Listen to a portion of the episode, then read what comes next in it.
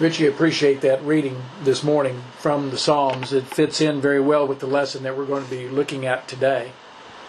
And that is the ascension of Jesus. We use the song Ivory Palaces, uh, which are from this particular passage of Scripture. I want to remind you what we've looked at thus far. We started this series of lessons with the unlawful trial of Jesus, using the song number 208, They Tried My Lord, uh, to set up that uh, particular lesson, and we looked at the unlawful trial, especially in connection with the Sanhedrin that Jesus endured, and then we made application to to that lesson for us. That really day in and day out, Jesus is on trial before us. And as long as we're not in a covenant relationship with the Lord, if, if you're not a child of God, you are pronouncing judgment against Jesus, you're saying guilty. And those that once come to the Lord but maybe have not been serving Him the way that they should, they are pronouncing Him guilty. And truly, the Lord is on trial before us, and the way that we conduct our life is either giving a sentence of the Lord that He is guilty or that He is innocent. It's unlawful trial, of course, if we say He's guilty, because He is absolute innocence. The next lesson that we looked at the following week was the three crosses that stood on Calvary. We used song number 315 on the cross of Calvary. Our blessed Savior died. We noted that the only cross that um, could be used by Jesus was the one that he was on. We can't go to that cross. He was the sacrifice for each and every one of us. But there were two other crosses that were there and in a metaphorical sense, we said we can choose one cross or the other. The one cross, of course, make accusation against Jesus, a reproach against him, de- denying who he is. And the other cross, in that metaphorical sense, is the one that said, Remember me, O Lord, when you come into your kingdom. And then that promise was given unto that man that hung on that cross, just as, as it is to those that have that attitude and render obedience unto God, today thou shalt be with me in paradise. And so we made application to that in connection with this particular lesson. What cross will you hang on of the two? The one that denied the Lord, rejected him, one that understood who he was. O Lord, remember me.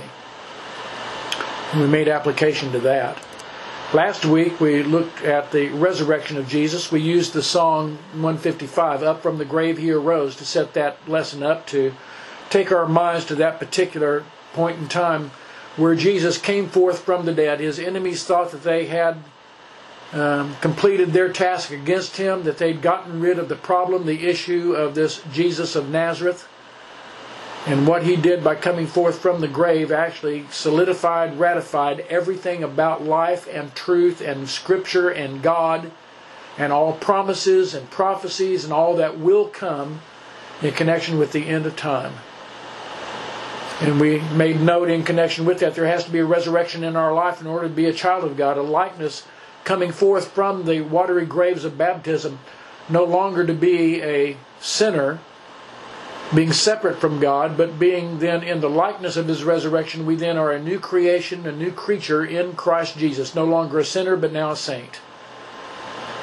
We understand that there were several things that were made possible by the resurrection. That is the forgiveness of sins. That is the hope of heaven. That is in the word and the truth that has been given to us by his resurrection. Again, all of life really is ratified by the resurrection of Jesus Christ today, um, the conclusion actually is not the conclusion. Next week will be the conclusion. I cut and paste here. I'm sorry. This is not the conclusion. There'll be one more lesson in this series. Today we're looking at the ascension of Jesus. And we use the song Ivory Palaces because Jesus ascended into heaven. He's no longer here upon this earth. My Lord has garments so wondrous fine that shows his rightful place sitting down at the right hand of the majesty on high. And we use Psalms 45, verse 6 and, and through 8 in connection with that to make this presentation of this lesson and to talk about the ascension, ascension of Jesus. Thy throne, O God, is forever and ever. The scepter of thy kingdom is a right scepter. You love righteousness and hate wickedness. Therefore, God, thy God, hath anointed thee with the gladness of oil above thy fellows. All thy garments smell of myrrh and aloes and cassia. Out of the ivory palaces whereby they have made thee glad. He sits in those ivory palaces, of course, that metaphorical, figurative aspect of being in power and in control. And he is in that place, that position, because he ascended into heaven. I want you to think about what it was that Jesus did and why he did the things that he did by the ascension. First of all, he did some things before he was ascended. He became flesh. We understand that. And that for a very particular reason, of course, because a body had been given him for sacrifice. And not only that, but a body had been given him to show forth that God's will can be done. God has not given us His will, His word, His expect, expect, expectations, His commandments that we cannot follow, but we can follow them. And Jesus was an example in the flesh for that. And not only that, but that flesh was offered as sacrifice for each and every one of us. He lived in physical maturity, uh, not worshipped as a child uh, in perpetuity, but rather he lived in physical maturity. And what he did as a mature adult is that example that is set forth for us. And we remember how he lived and we remember how he died. He was tried, he died, and he rose again from the dead. And now he ascended into heaven. I've been asked the question in studies before with people why didn't Jesus just stay after he ascended? Think of how many more people he could have brought to the truth if he had just stayed. You know, actually, it had been detrimental to the truth if he had stayed. First of all, if possible, the Jews would have put him to death again if he had stayed here upon this earth. Think about that from John 11, 47 through 50. The chief priests, therefore, and the Pharisees gathered a, uh, gathered a council and said, What do we? For this man doeth many signs. If we, talking of Jesus, if we let him alone, all men will believe on him, and the Romans will come and take him, take away both our place and our nation. And they, of course, were selfish in the situation, looking at their position of authority among the people as allowed by the Roman government. But certain of them, Caiaphas, being the high priest that year, said to them, You know nothing at all, nor do you take account that it is expedient, needful for you that one man should die for the people, and that the whole nation perish not. We need to get rid of the Christ. And then think about the thoughts that we have here by that same Sanhedrin council in connection with Lazarus. In John 12, 9 through 11, the common people, therefore, of the Jews, learned that he was there, speaking of Lazarus, that had been risen from the dead by this time. And they came not for Jesus' sake only, but that they might see Lazarus also, whom he has raised from the dead. But the chief priest took counsel that they might put Lazarus also to death, because that by reason of him many of the Jews went away and believed on Jesus. We see the defilement of mind and morals and character by the Sanhedrin Council. They could not deny that a miracle had been done by God whenever Lazarus came forth from the grave. And really, there was not a denial whenever Jesus later on would come forth from the grave. But rather, as we look at this, they would have put Lazarus to death, and why would they not again try to put Jesus to death if he stayed? There were reasons why Jesus left and ascended into heaven, and they were needful for us that he did that. We're going to look at that this morning. We're going to look at the reasons why Jesus had to ascend, to set down in garments so fair, in those ivory palaces. We're going to look at the reasons he did that, and really it comes back to each and every one of us. He did it for us, and we're going to see that. Why was it that Jesus ascended? Well, first of all, to set in authority. Wherever he ascended on high, he received coronation as king. It had been pronounced as king. I believe we see that when we look in John the 12th chapter. You remember the triumphal of Jesus, uh, triumphal entry into Jerusalem by Jesus, not many days before he was crucified. Remember the people had thrown palm leaves before him as he was riding in on a donkey, a colt that had never been ridden before, crying out, Hosannas to the King! Hosannas to the King. And we remember also there in John the 12th chapter, and I believe in connection with this because I believe all the context fits together. After the people had said he was king and recognized that, I believe the Father also said he was king when we look in verse 28 of John the 12th chapter. The silence of heaven by the Father from heaven was broken for the third time during the three, three and a half years of Jesus' work here upon this earth. The first, of course, being at his baptism, the second at his um, uh, transfiguration on the Mount. The first one in Matthew 3, of course, the other accounts in the Gospels. Same thing in Matthew, the 17th chapter, and the other accounts in the Gospels. And now, the third time here in John, the 12th chapter, Jesus prayed, Father, glorify thy name. And the Father spake forth and said, I have glorified it, and I will glorify it again. I believe what he was doing was confirming the fact that Jesus is king. But he had to sin to be coronated as king. In Luke the 22nd chapter in verse 69, For now the Son of Man will be sitting at the right hand of the throne or of the power of God. This is a quote from uh, Psalm 110 and verse 1. Jesus now sits in power.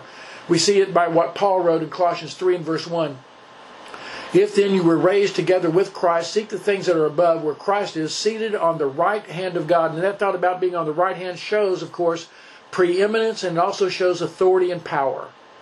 He's over all the angels, powers, and authorities, and he's over the church. We see in 1 Peter 3 and verse 22, it says there, who is on the right hand of God, speaking of Jesus, having gone into heaven, angels and authorities and powers being made subject to him. Paul says in Ephesians 1 21 and 22, that he's far above all rule and authority and power and dominion and every name that is named, not only in this world, but also in that which is to come. He's put all things in subjection under his feet and gave him to be head over all things to the church. His rightful place of authority was facilitated by his ascension. It was made possible by him setting in that place of authority, that position of authority, by his ascension. And Paul says in 1 Timothy 6, verses 15 to 16, which in his own times he will show who is the blessed and only potentate, the King of kings, the Lord of lords, who only hath immortality, dwelling in light unapproachable, where no man hath seen, nor can see, to whom be honor and power eternal. Amen. He is there in that place now. We don't see him in that place, but spiritually we must recognize him in that place that he is our king. He is in power. He is in authority over us all. Therefore, he had to ascend in order to take that position. And he took it for us. Because a king leads and directs and rules over the subjects of the kingdom. And it's much like that man on the cross, the one that said, Lord, will you remember me when you come into your kingdom, when you come into your rule? He is in or over us today by the rule and authority of his word. And we will see him someday as he is, as John said, as we read this morning, of course, in our class. We will see him as he is. We will see the coronated king whenever time here on this earth is no more. But he also ascended in order for inspiration to be given. God's will, the gospel, that new covenant. When we look in John the 16th chapter, verse 7 through 12, Jesus, before he went to the cross, told his apostles, Nevertheless, I tell you the truth, it is expedient for you that I go away. It's needful for you that I go away. For if I go not away, the Comforter will not come unto you. That is, the Comforter, the Paraclete, the Holy Spirit. And he is identified, of course, when we look back in the 14th chapter of John in verse 26 and the 15th chapter of John in verse 26. And he says, if I don't go away, he will not come unto you, but I will send him unto you. In verse 8, and he, when he, that is the Comforter, is come, he will convict, convince, or reprove, depending upon what version you read, the world in respect of sin, and of righteousness, and of judgment. Of sin, because they believe not on me, but his word would testify. The gospel will testify of him of righteousness, righteousness because I go to the Father and you behold me no more. The very fact that he arose from the dead and ascended show forth that there is truth and righteousness that does exist, absolute truth and absolute righteousness because he came forth from the grave. And of judgment because the prince of this world hath been judged and God's word now judges all because sin is shown forth by God's word to be that which is detrimental to man, that which transgresses then God's law.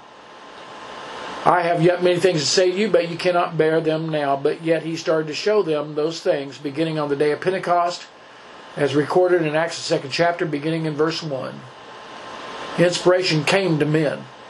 And that inspiration that came to men and also to women uh, that we read of in Scripture, but especially the men who wrote down God's Word that we have record of. And of course, what we have today then is God's Word, it is the Bible that came about because of the inspiration that had been given to men here upon this earth.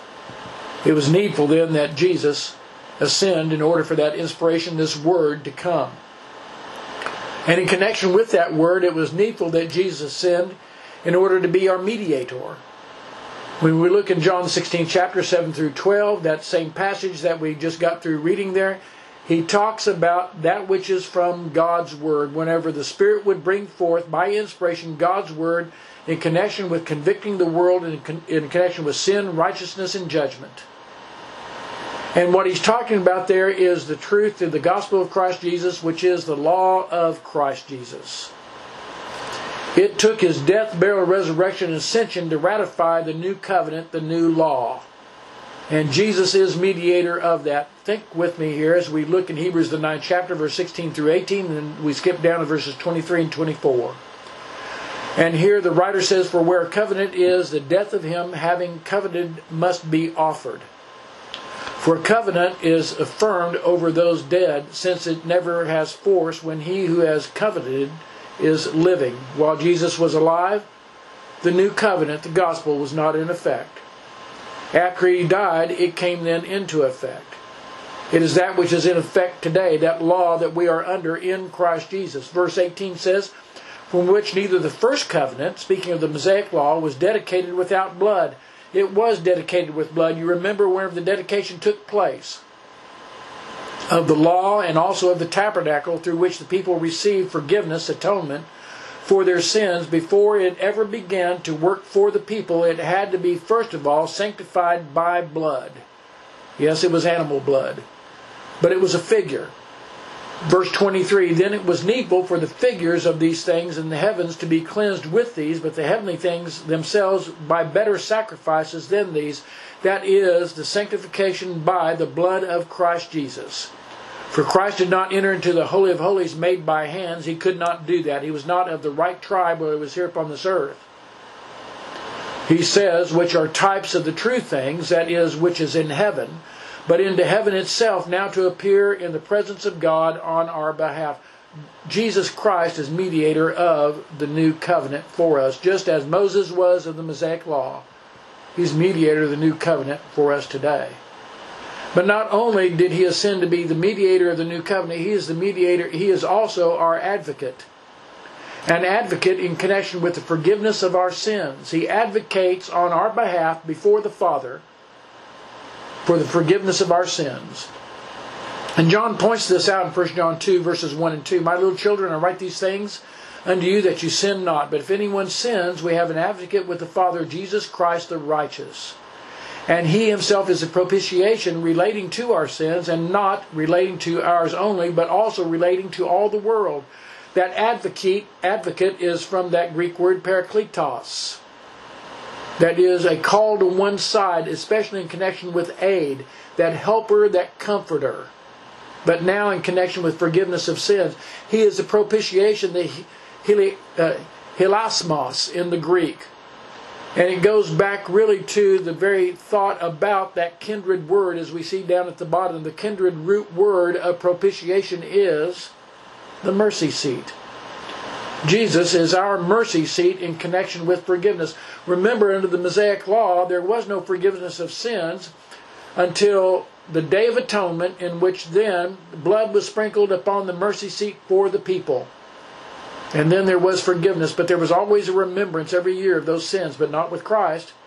His sins and iniquities he will remember no more. We see that from Hebrews 8, chapter and verse 12. But now, not that physical ark and its lid, the mercy seat, exists, but now Christ Jesus is our mercy seat. We see in 1 John 4 and verse 10 in this is love, not that we love God, but that He loved us and sent His Son to be a propitiation relating to our sins.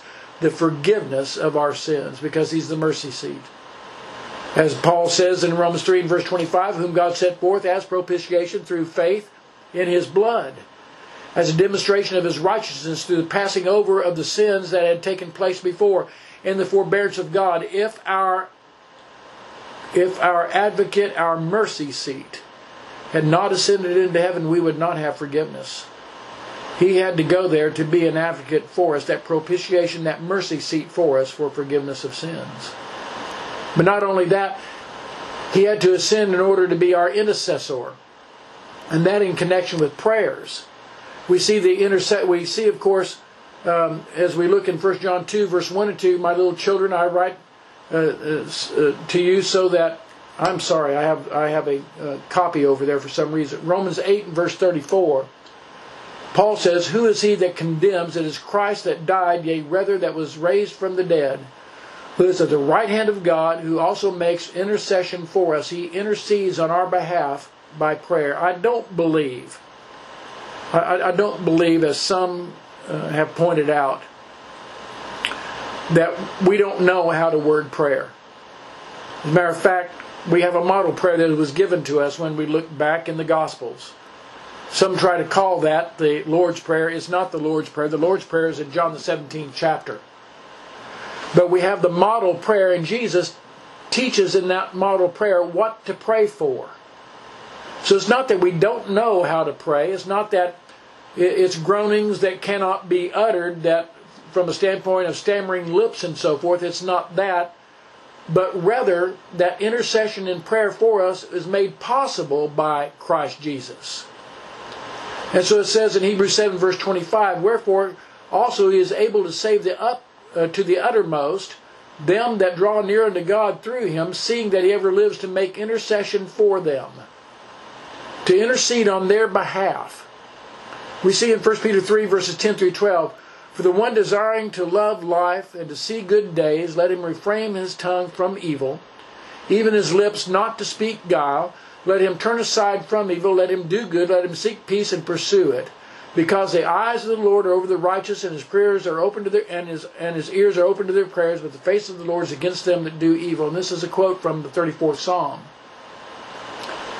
And he is ready to listen to the prayers of his children and to intercede on their behalf. He made that possible by the ascension. He's not, I don't believe, intercepting the prayers and then straightening, straightening them up, and I don't believe the Holy Spirit is doing that as taught by some. But rather, our approach before the throne is made possible by our intercessor, Christ Jesus, who is at the right hand of the Majesty on high. John says in 1 John 3 18 through 22, My little children, let us not love in word, neither with tongue, but in deed and truth. Hereby shall you know that we are of the truth, and shall assure our hearts before him. Because if our heart condemn us, God is greater than our heart and knows all things. Stop there for just a moment. If our heart condemns us, God's word is what condemns us. God's will, His gospel, His law condemns us. Beloved, if our heart condemn us not, we have boldness toward God. We have confidence toward God because through His Word we understand that we are walking in the light as He is in the light. And so, whatever we ask, we receive of Him because we keep His commandments and do the things that are pleasing to His sight. Children of God are the ones that have been given the second great blessing of all. And the first one is forgiveness of sins through Christ Jesus. And the second, I believe, the second great blessing to all is prayer. The medium of petition to God by our, by our intercessor in prayer. God's children is given the right to pray, to petition their Father, to ask for supplications, to ask on behalf of others. He had to ascend into heaven in order to be our intercessor, in order for that to take place. But he also had to ascend into heaven to be our high priest, which really encompasses much of everything that we've already talked back uh, talked about before. And as we look at this, we see in Hebrews the seventh chapter, verse eleven through seventeen we understand that while Jesus was on this earth, he could not be a high priest. He could not be a priest. And the writer points this out. He says there, beginning in verse 11 of Hebrews 7, Now, perfection had been attainable through the Levitical priesthood, for under it the people received the law. What further need would there have been for another priest to arise after the order of Melchizedek rather than one named after the order of Aaron? Stop there for just a moment. Uh, the, the, the Hebrew writer has, of course, been presenting all along to these Hebrew Christians don't leave Christ Jesus. They're thinking about leaving Christ their confidence in Him, they're looking unto Him and going back under the Mosaic law. They're suffering many things by the hands of fellow Jews that are not Christians at this time. And they're looking at leaving Christ. And his message in Hebrews is don't leave Christ Jesus.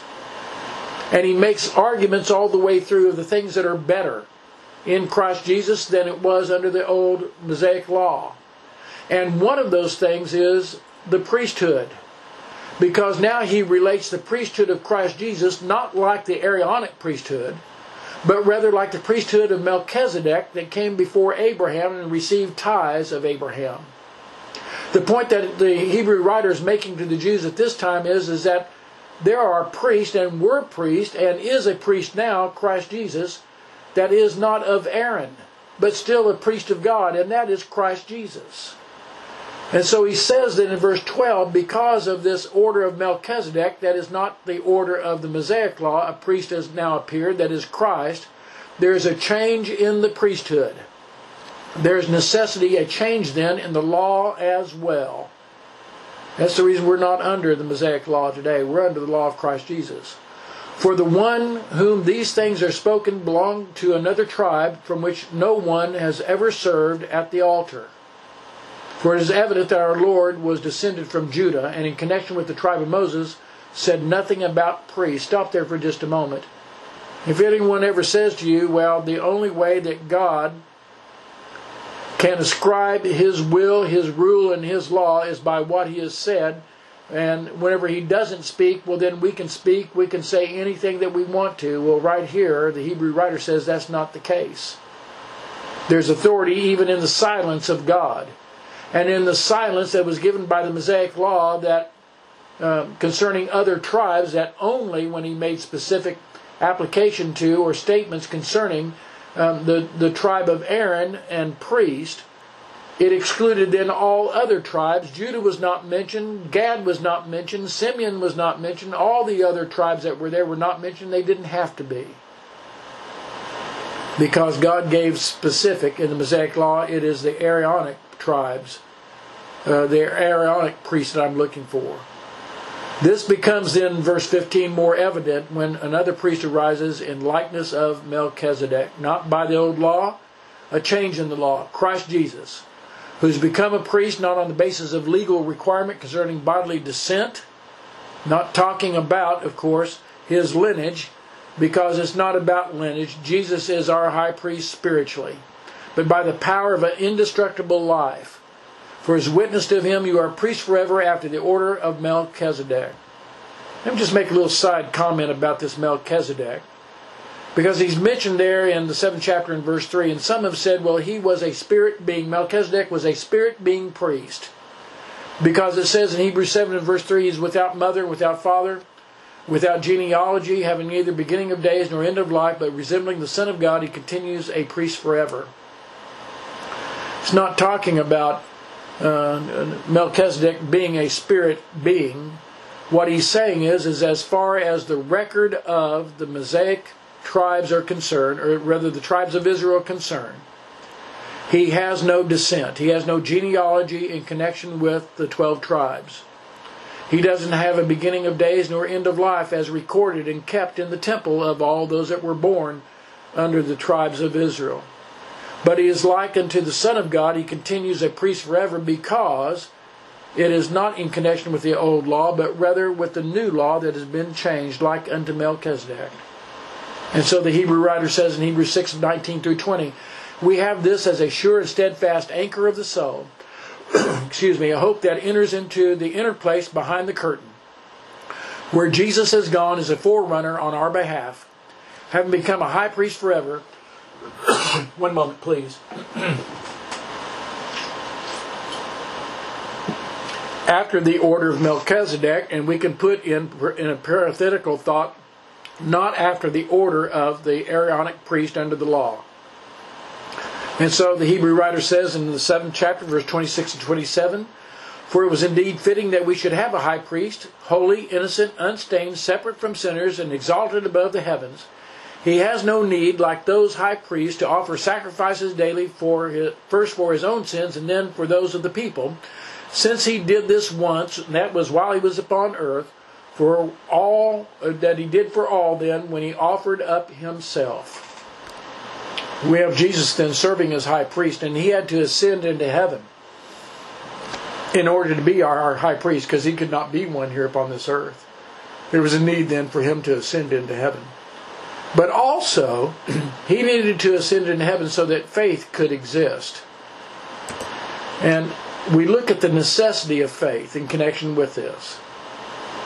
John 20, 27 through 29. Remember, this is Jesus talking to Thomas after Thomas has said, I will not believe that he is risen from the dead unless I feel the nail prints in his hand, thrust my fist into his side. Jesus invites Thomas to do that later on when he appears now to all the eleven that are left. As is after Jesus' resurrection. And he says, Reach hither thy finger, and behold my hands. Reach hither thy hand, and thrust it into my side and be not faithless, but believing. Thomas answered and said unto him, My Lord and my God. Jesus said unto him, Thomas, because you have seen me, thou believest. Blessed are they that have not seen and yet have believed. He points now to the blessing of those that have faith in Christ Jesus. Not that he's standing here upon this earth, that wouldn't be faith whatsoever, that would be evident but rather that he is at the right hand of the majesty on high, serving for us as mediator, advocate, intercessor, high priest, and king. That we had been given his word because he went into heaven for us. And now that new law exists. Think about it from the principle that is presented in Hebrews 11 chapter verses 1 through 3. Now faith is the substance of things hoped for, the evidence of things not seen. For by it the elders obtained a good report, by it that is by faith. Through faith, we understand that the worlds were framed by the Word of God. No one was there watching Him do that. So the things which are seen were not made of things which do appear. In other words, it was absolute creation. That is something from nothing. That takes faith. And so the Hebrew writer says in verse 6 of Hebrews 11 chapter, Without faith it is impossible to please Him. For he that comes to God must believe that He is, and that He is a rewarder of them that diligently seek Him. You understand that if Jesus was still upon this earth, we wouldn't have faith that he exists. We would know that he exists, and we can only be blessed then by the faith that we have. But he also ascended. He also ascended so that he can return. You cannot return if you've not left. And his return is spoken of by the angels that were standing there when he ascended into heaven. As his eleven were present at that time, along with two other men.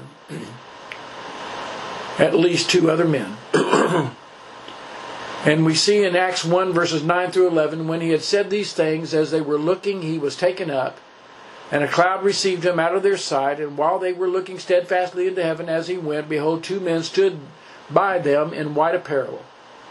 And he said, Ye men of Galilee, why stand ye looking into heaven? This Jesus, who was received up from you into heaven, shall so come in likeness as ye beheld him going into heaven. He had to go away so that he could return, as Paul says in 1 Thessalonians 4 16 through 18. For the Lord himself shall descend from heaven with a shout, with the voice of the archangel, with the trump of God, and the dead in Christ shall rise first. Then we which are alive that are left shall together with them be caught up in the clouds to meet the Lord in there, and there shall we shall ever be with the Lord. Wherefore, comfort one another with these words. He's talking to Christians, and Christians can be comforted by that. And Christians, as Peter says in 2 Peter 3 and verse 12, can look for and earnestly desire the coming of the day of God. By reason of the which the heavens being on fire shall be dissolved, the elements shall melt with fervent heat. But according to his promises, to his promise, we look not for new heavens and a new earth, where we look then for new heavens and new earth, wherein dwells righteousness. Let me just tell you, that if you're a child of God, the last thing that you want is for Jesus to return right now. If you've not been obedient to his will, you don't you do not want the Lord to return.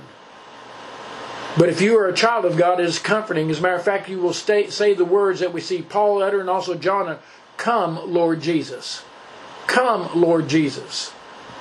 And I think that as you get older in life, age wise, and I think also maturity wise, spiritual maturity wise, as you as you become more experienced in God's Word, that you have that attitude. And you look at all the things that are taking place right here in our country that I'm sure that, that many of us have thought to ourselves, I cannot believe that this would happen in the United States of America, the things that are taking place right now. And I would not be surprised because I have, and I'm sure that some of you have said, Lord, Lord, come. Lord Jesus, come. I, I don't understand the great mercy to the full extent of God. I don't, ex- I don't understand the great patience that God has with all these things taking place, the denials that He has, that uh, by, by men here upon this, this earth that say that He doesn't exist. I don't understand that. I don't understand how God just cannot wipe it all away right now. Our attitude should be because we're Christians, we look forward to that. But if you're not a child of God or you're not living the, the life that you should live as a Christian, the last thing you want is for Him to come. You need to be in a condition and a situation where you are ready. Jesus' ascension was necessary. First of all, for us to have a king to lead us, for us to have the true word of God that came forth that we have record of now, the absolute truth and the only source of absolute truth that exists on this earth. For us to have the most excellent law through Jesus, our mediator, he being mediator of the law for us to have an advocate in connection with forgiveness of our sins, a means by which we can be forgiven of our sins. And you can be forgiven of your sins this day if you will render obedience unto God. If you're not a child of God, you can be baptized remission of your sins. If you once were a child of God, don't wait. Don't wait for us to get back in the building and then come and then make it known while we're all present, because I will tell you, we're all present right now. We're all gathered together right now. It is spiritual as it is, even as it is at the building. We're spiritually together. And it's not about the place where you would return to the Lord. It's about spiritually returning to the Lord. So if you if you were once baptized but you've not been obedient to the Lord, this day ask for the prayers of your brethren, and they'll pray with you and for you and your advocate will forgive you of your sins. We see that, of course, when we look in 1 John 1 and verse 9. If we confess our sins, he is faithful and just to forgive us of our sins and to cleanse us from all unrighteousness. That is because he is our advocate. But he ascended into heaven also to be our intermediary between us and God in connection with prayer. In other words, he's made it possible to approach the throne of grace. By the living the life that he lived, by his death by his resurrection and by his ascension. He's made it possible for us to have him as our intermediary so that we can stand before the throne of grace to ask for the needs that we have in this life and to give thanks to our God. He had to ascend into heaven, and now we have this great high priest who offered up sacrifice for us once and for all while he was here upon this earth. And we have that great high priest. He had to enter into heaven for us to be pleasing to Him by faith because we do not see Him. But we understand that we are blessed not by what we see, but by what we understand and believe through God's Word. And for us to have the hope of glory.